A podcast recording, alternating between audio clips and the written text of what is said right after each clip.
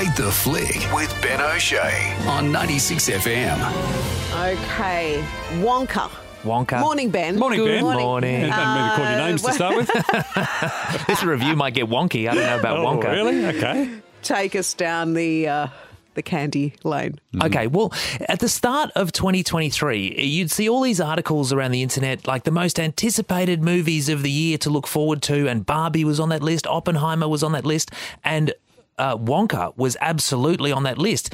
Um, it stars Timothée Chalamet, who's so hot right now in Hollywood. He's dating a Kardashian, with a Jenner. He's Yeah, dating Kylie he Jenner, is. um, A and- billionaire. a billionaire. Um, and also, he's not kind of like, unlike a lot of people that get into relationships with Kardashians, are not kind of like playing second fiddle. Like he's he's famous enough that he can kind of go toe to toe with Holds that level own, of fame. yeah. Um, and so he was cast to play a young Willy Wonka in this prequel.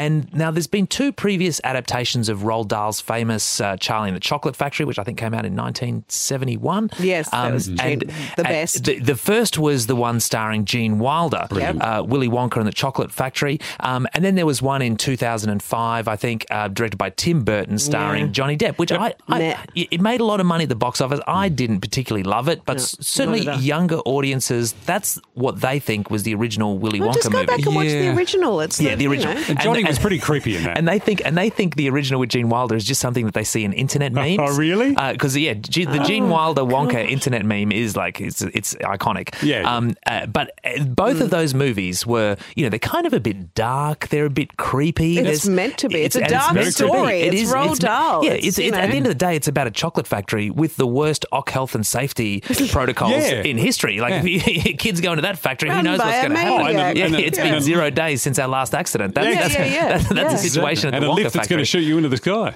And Wow. and but this Wonka prequel, it's worth noting, is a prequel of the Gene Wilder movie. So it's not a Okay. prequel of the Tim Burton movie. So when Good. you're looking at Timothée Chalamet, he's trying to do a young Gene Wilder. Okay. Um, and he does an amazing job. Like uh, the great thing about this movie is Chalamet's performance.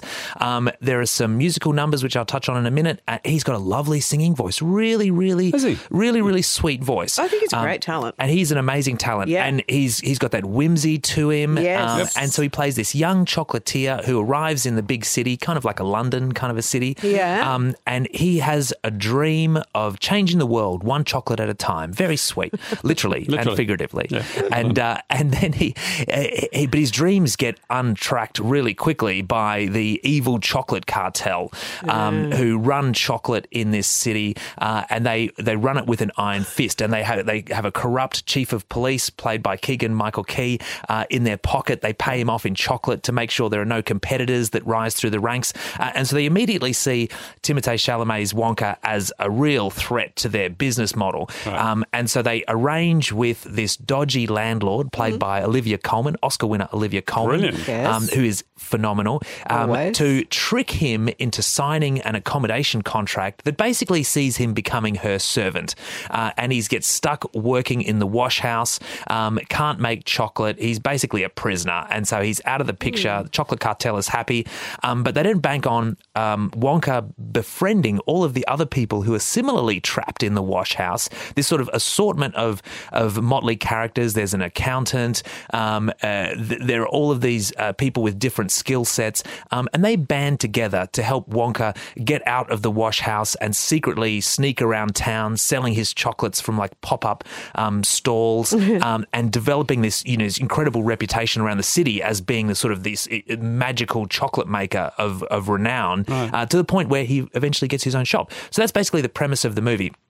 Um, now, it all sounds pretty good. It does. The problem, the problem with this film is it's a musical, which is in itself not a problem if the songs are good, uh, and.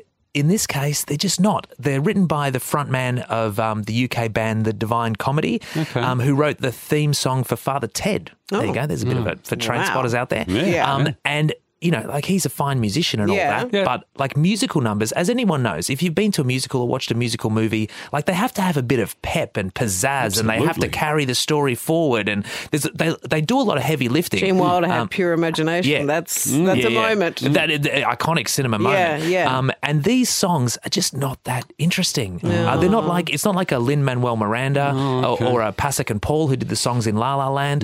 The songs are just honestly duds. Uh, even though Timothée Chalamet sings them very well. Yeah, um, yeah. And so and you have lots Milk of these. Yeah, yeah, yeah. So you have lots of these, lots of these songs when the time could have been better spent with more screen time for Olivia Colman, who's amazing. Yeah. More screen time for Rowan Atkinson, who's a dodgy, Hmm. corrupt priest. Uh, more screen time um, for Hugh Grant. I was going to who's say, the you film- haven't mentioned I haven't the mentioned- Oompa Loompa well, yet. And, and, Oompa you know what? That is actually reflective of how much time he gets in the movie. Oh, really? Oh, no. Yeah, so you watch the trailer and you think, oh, there's going to be so much Hugh Grant Yeah, as yeah. an Oompa Loompa. No, there not is all the best bits in there's the not enough. trailer. Oh, That's- literally all the that's a best bits are in the trailer. Like I reckon he's in it for about five minutes. When I would have happily seen him as a major character uh, who was in there for the whole film. Absolutely. Criminally underused, considering Yeah. how amazing he is.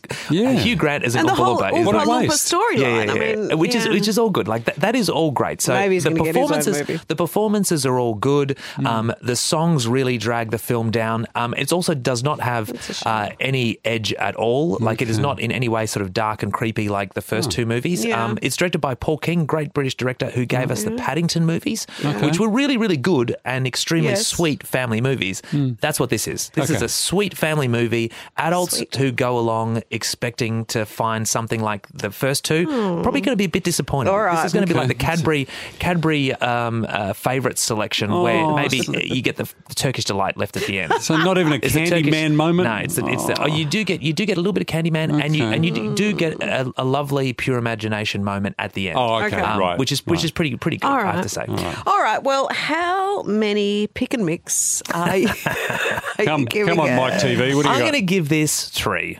Three. So not terrible, Okay. not amazing, All right. good family fare for the school holidays. Okay, a, naturally. a medium Christmas movie. Yeah, just stock up at the candy bar and- with sugar and you'll be Sweeten fine. You'll, all you'll up. make it Yeah, through. yeah. All right. Thank you, Ben. Thanks, Um, guys. we'll see you in 2024. Yes, Yeah, oh, thanks, so Ben. many Thanks good movies for all up next year. steering us in the right direction this year. My pleasure.